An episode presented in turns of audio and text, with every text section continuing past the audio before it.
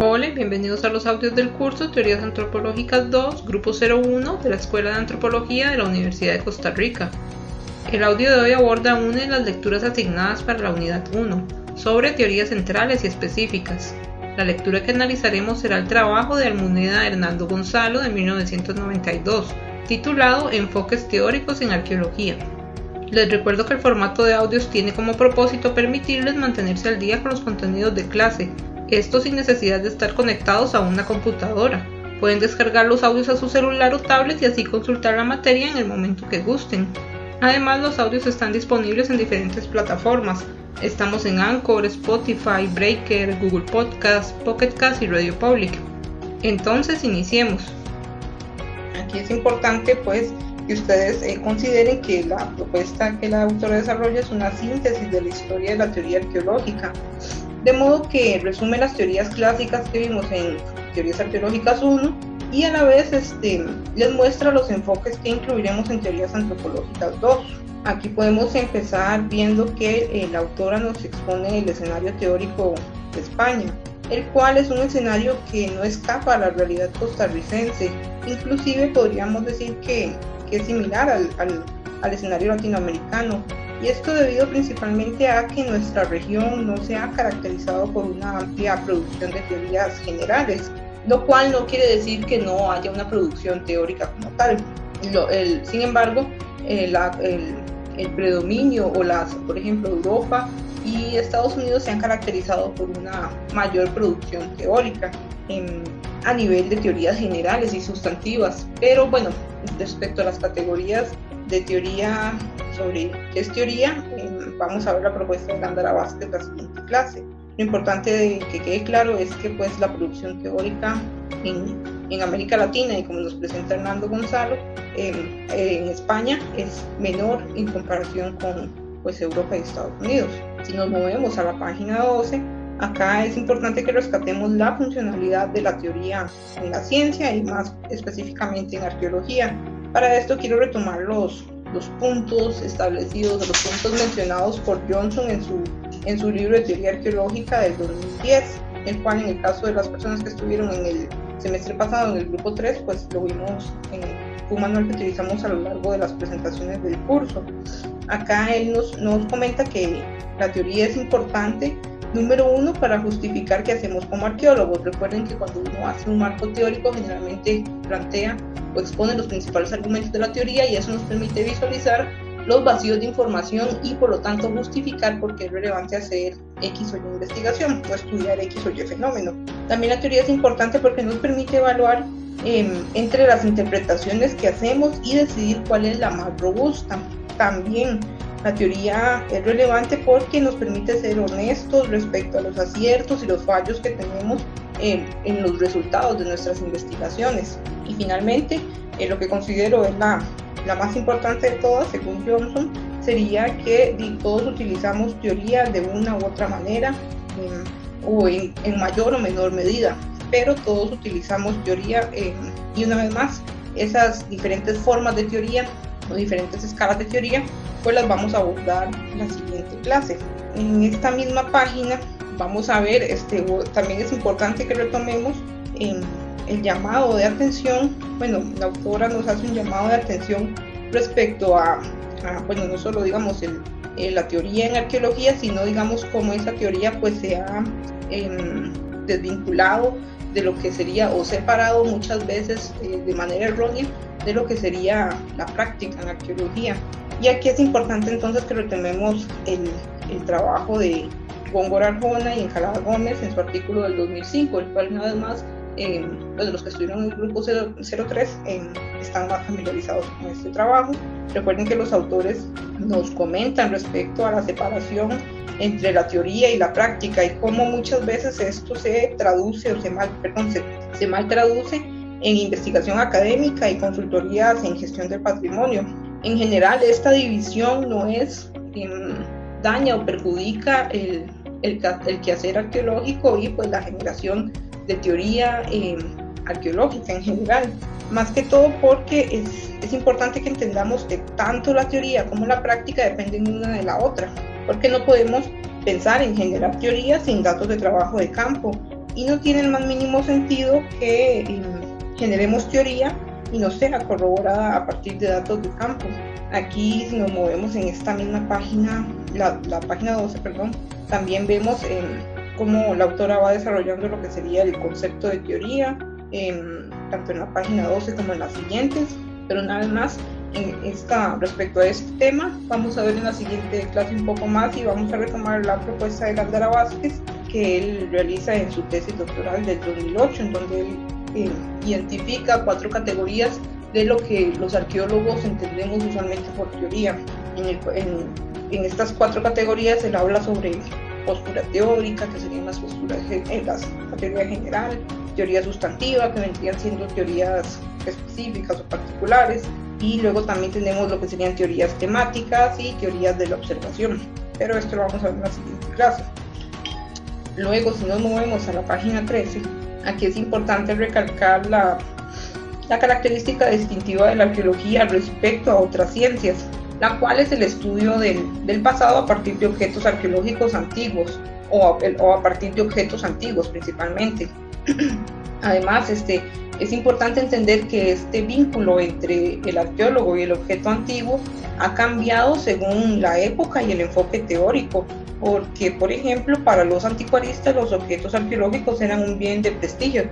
coleccionable principalmente, mientras que en el caso de los, de los evolucionistas empezaron a visualizar estos objetos antiguos como fuentes de conocimiento sobre sobre el pasado y este conocimiento pues lo utilizaron principalmente para clasificar el desarrollo cultural. y por otra parte también tenemos a los histórico-culturales quienes visualizaban los objetos antiguos como reflejo de, de grupos étnicos antiguos o culturas antiguas, mientras que para lo que serían los funcionalistas ellos eh, planteaban que estos objetos antiguos evidenciaban el comportamiento humano. Continuando en la página 13, aquí vemos cómo la autora continúa comentando sobre el concepto de teoría y cómo va tomando forma en relación con eventos históricos. Aquí también es importante retomar en la lectura de Moro o el artículo de Moro Abadío de publicado en 2012, el cual vez más las personas que estuvieron en Teorías Antropológicas 1, el grupo 03,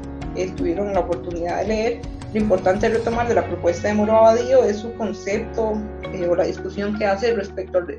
al externalismo, es decir, cómo la ciencia es influenciada por factores externos, es decir, factores económicos, sociales, políticos de la época. Recordemos que esto es una manera, perdón, esto de una manera u otra eh, ha marcado el, el devenir histórico de la arqueología y ha sido fundamental, podríamos decirlo, en, el desarrollo teórico de las, de las posturas clásicas, de los enfoques clásicos. al final de esta página, la autora nos va, nos expone una, o nos empieza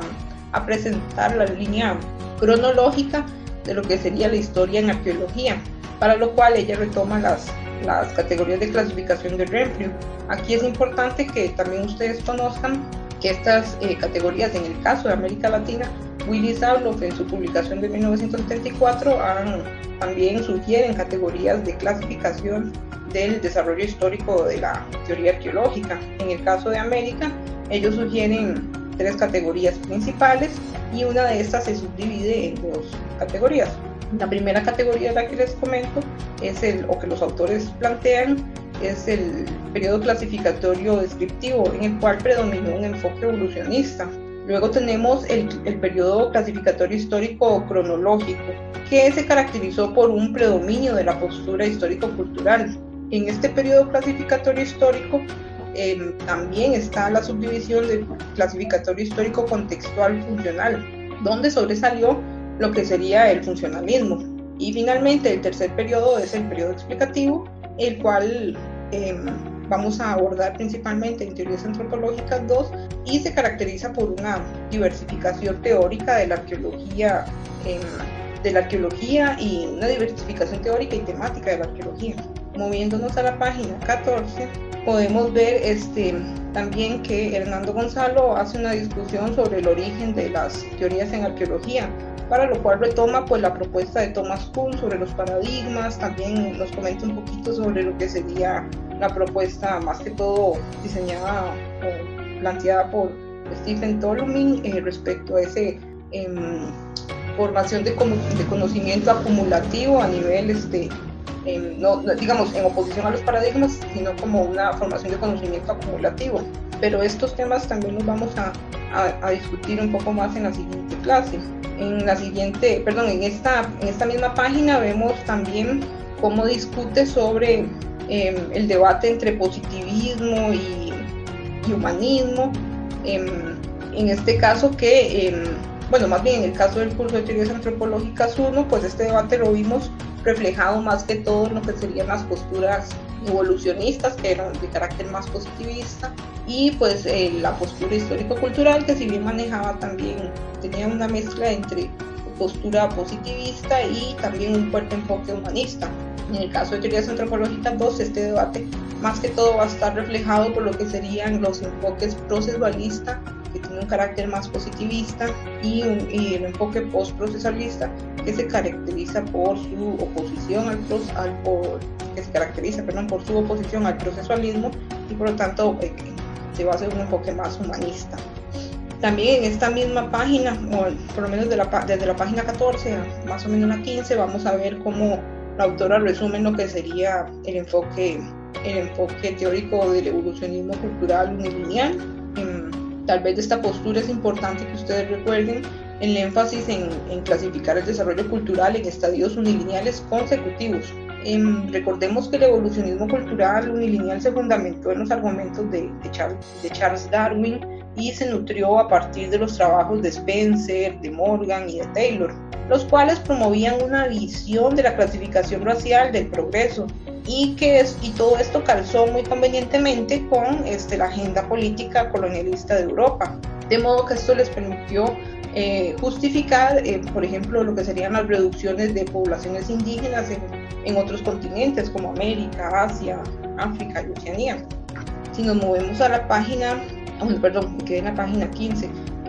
bueno, la página 15 continúa desarrollando, como les mencionaba, lo que sería el, el enfoque el enfoque evolucionista. Luego en la página 16, aquí vemos cómo ella va introduciendo más lo que sería el enfoque histórico-cultural. En este caso, este, es importante retomar que, el, enfoque histórico-cultural surge en oposición al, al evolucionismo cultural unilineal. Sin embargo, todavía conserva la visión colonialista y de razas eh, que se desarrollaron durante el evolucionismo.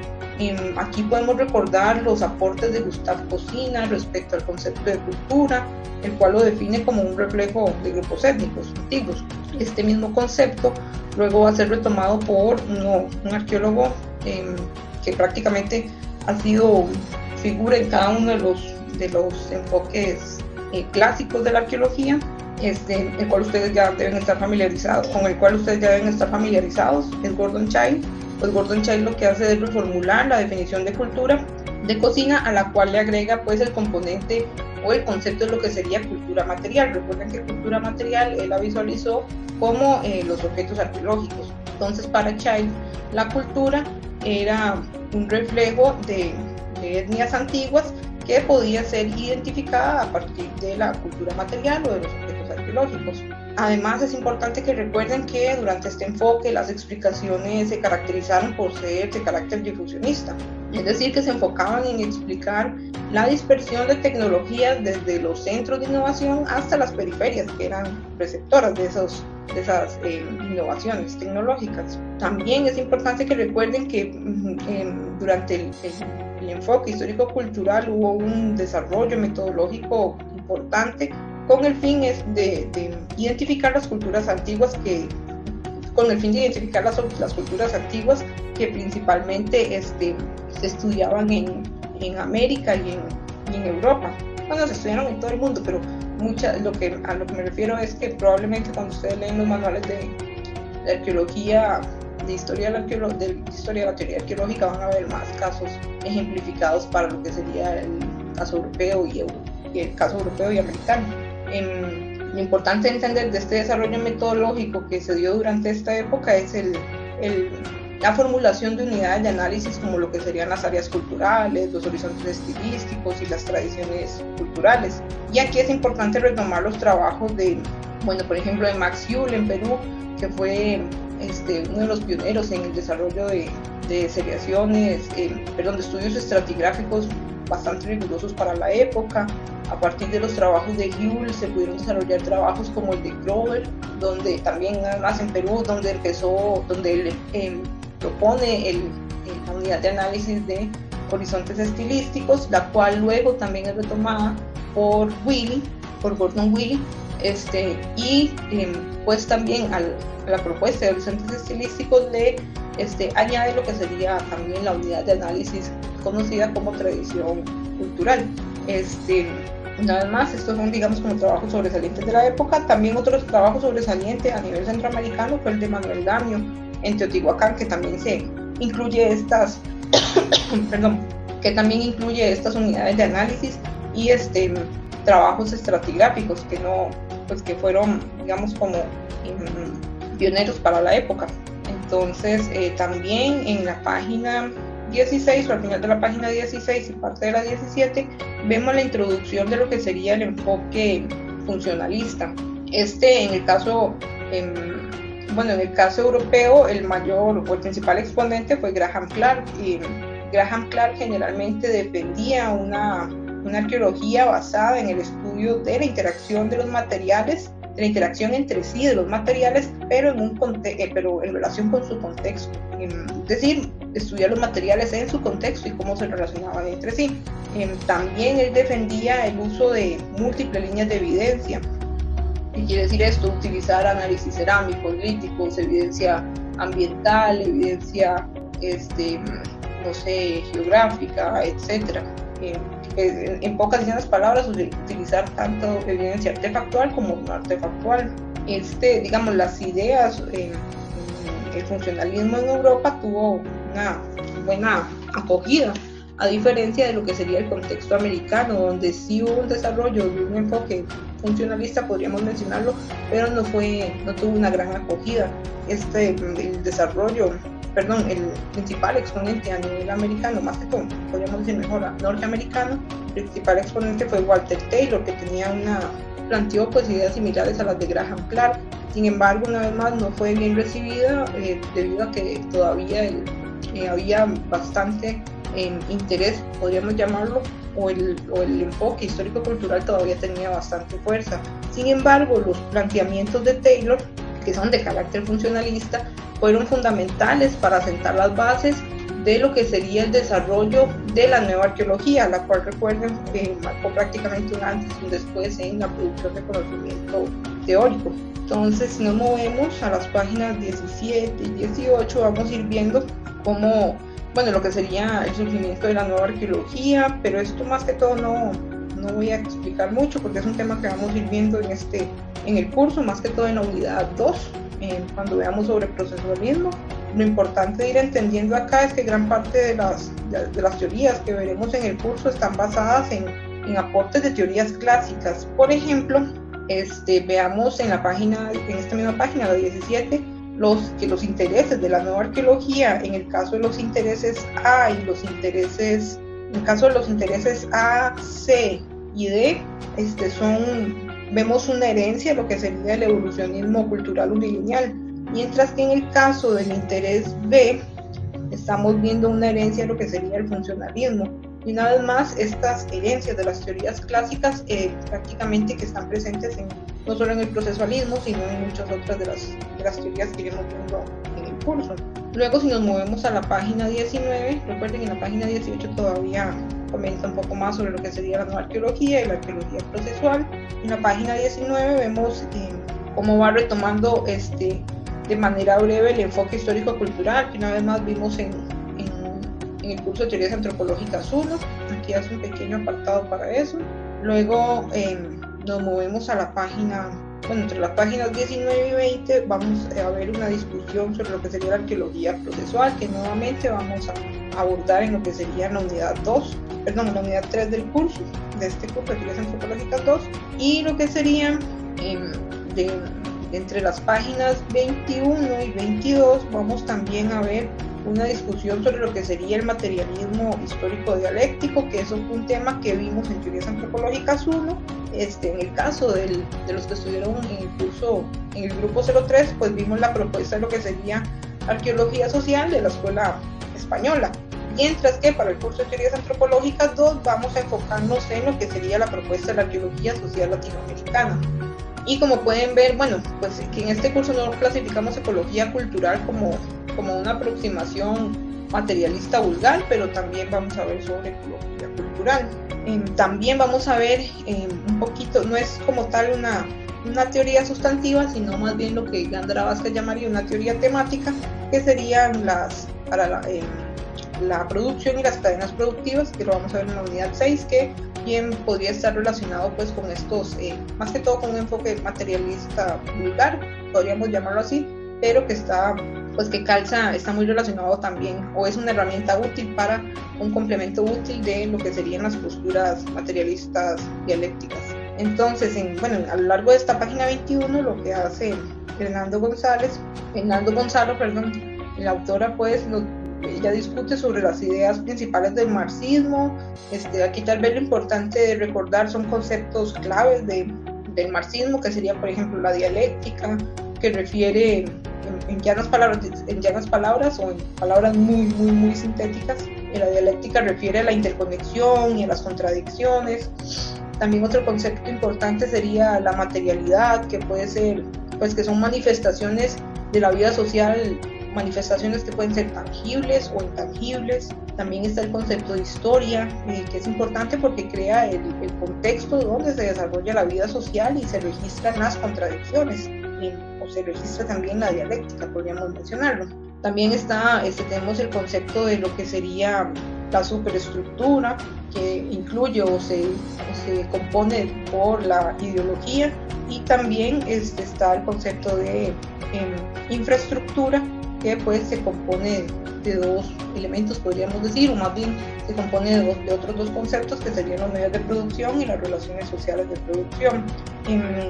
aquí lo importante que entiendan es que el materialismo histórico dialéctico es una teoría general muy amplia, a nivel conceptual y, y a nivel, digamos, en general de desarrollo teórico, y puede variar de una escuela de pensamiento a otra. Por ejemplo, en teorías antropológicas 1, una vez más, en el caso de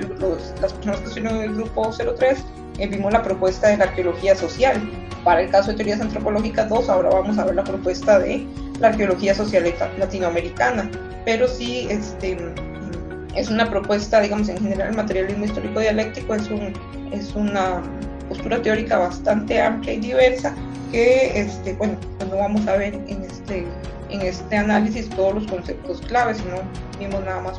una pizca o los principales conceptos. Bueno, en la página, como les mencionaba, 21 sigue discutiendo sobre lo que sería materialismo, perdón, en la página 22, llevamos por la página 23. en lo que sería de las páginas 23 a la 30, eh, más que todo hasta la 30, se expone lo que usualmente se categoriza eh, de manera muy general como postprocesalismo y se caracteriza, eh, se se clasifica así muy posiblemente porque muchos de estos enfoques teóricos son o se caracterizan por su oposición a los planteamientos sobre objetividad y cambio social que se desarrollaron durante el procesualismo. Sin embargo, es importante que entiendan que los enfoques que la autora menciona entre las páginas 23 y 30 son muy diversos y no es apropiado pues clasificarlos todos como post-procesuales. Inclusive ella bueno, hace también esa observación. Pero una vez más, estos van a ser temas que iremos desarrollando a lo largo de este curso. Eh, prácticamente es un vistazo rápido de lo que vamos a ver en el curso. Tal vez es importante que noten en la página 24 el caso de lo que sería la teoría crítica, no lo vamos a abordar, bueno, pues no se abordó en el caso del grupo 03, no se abordó en, teorías antropológicas 1 y en el caso de, del curso de este semestre, pues no vamos a abordarlo. Pero ahí está la propuesta, muchas veces se clasifica prácticamente dentro del marxismo, pero, perdón, dentro de los enfoques materialistas, eh, pero no, no vamos a verlo y prácticamente por las razones que la autora expone en el artículo. Em, también, continuando lo que sería la página 25, en el caso del no marxismo, si lo vamos a ver en la unidad 4, em, aquí lo importante tal vez este, o de que entiendan, eh, o más bien en la unidad 4, para ejemplificarles, en la unidad 4 lo que vamos a ver es el caso de la arqueología social latinoamericana, en la cual está fuertemente influenciada por las ideas marxistas de Gordon Child sumado a, las, a, los, a, la, construcción de los estadios de progreso que se desarrollaron durante el funcionalismo, no durante el evolucionismo cultural unilineal. Y también a esto se suma este, un, em, un interés o un mayor énfasis en lo que sería el rol de la ideología. Em,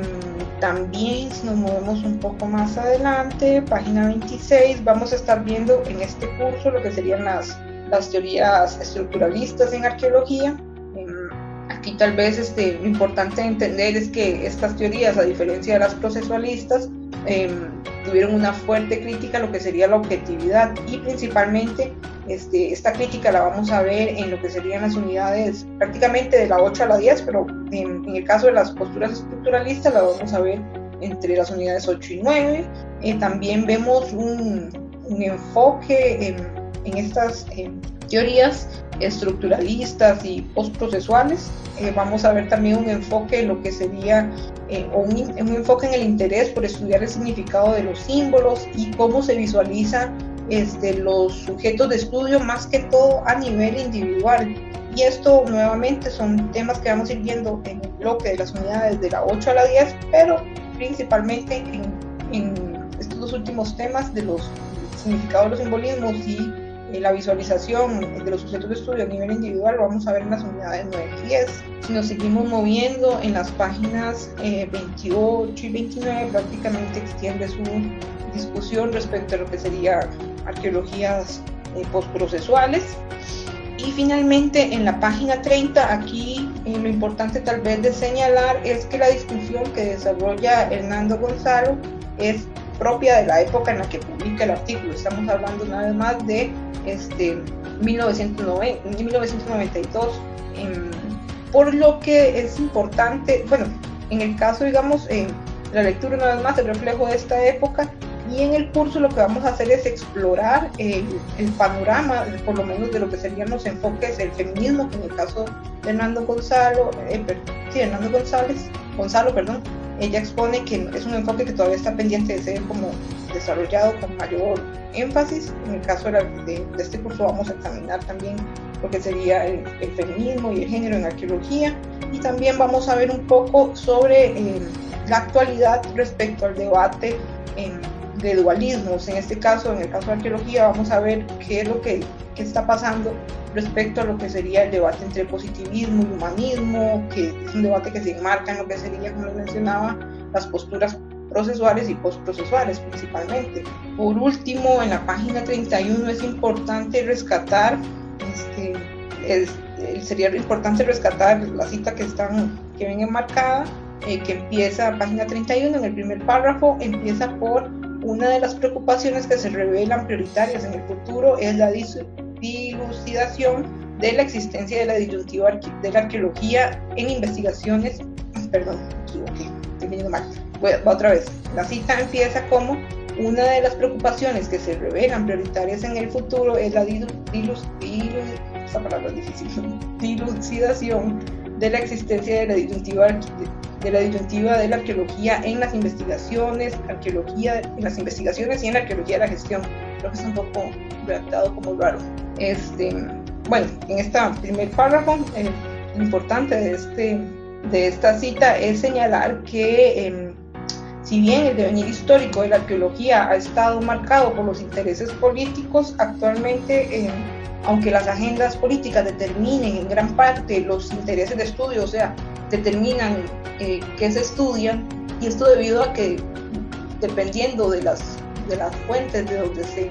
eh, generen las, las, becas, los fondos de investigación, pues dependiendo de, de, las, de las, agendas políticas y dependiendo de esos em, agencias donde se generan los fondos de investigación, así van a estar también marcados pues los temas de investigación. ¿Qué quiere decir esto? Pues hay años en los que el tema de, por ejemplo, género tiene más énfasis que, que otros temas de investigación y eso va a ser notorio en los fondos que se disponen para investigar esos temas. Entonces, eh, a lo que me refiero es que muchas veces, pues, el, el desarrollo teórico a nivel temático va a estar marcado o influenciado por esas agendas políticas, esos intereses políticos y esos este, em, instituciones de financiamiento. Aunque el desarrollo teórico esté marcado por, por esos factores, esto no, Actualmente esto no quiere decir o no implica que determinen los resultados que se van a obtener en las investigaciones. Y acá entra en juego lo que sería la ética profesional y la autoconciencia de que nuestras investigaciones tienen un impacto en las sociedades actuales. Pero esto también es algo que espero tengan en mente y vayamos eh, eh, discutiendo a lo largo del curso, pues que tengan una este, visión crítica de cómo una vez más las investigaciones que vamos a ir viendo y los enfoques teóricos que vamos a ir viendo una vez más están enmarcados en esto que Moro Abadía, Moro Abadío discutía sobre los factores externos y cómo influyen en la ciencia. Mm, una vez más es algo que vamos viendo a lo largo de este curso y las diferentes unidades. Con esto finalizo el análisis de la lectura. Les recuerdo que también pueden consultar los videos y presentaciones de mediación virtual y Google Drive. Además, en la carpeta compartida de Google Drive tienen a su disposición un folder con materiales adicionales. Quiero recordarles el uso de las horas consulta mediante el correo electrónico institucional o cualquier otro medio que gusten para enviarnos sus dudas e inquietudes respecto a los contenidos del curso. Es importante mencionar que los créditos de la música de fondo son del sitio web bensound.com. Nos vemos hasta el siguiente audio, en el cual abordaremos los contenidos de la unidad 1 sobre teorías centrales y específicas. Hasta pronto.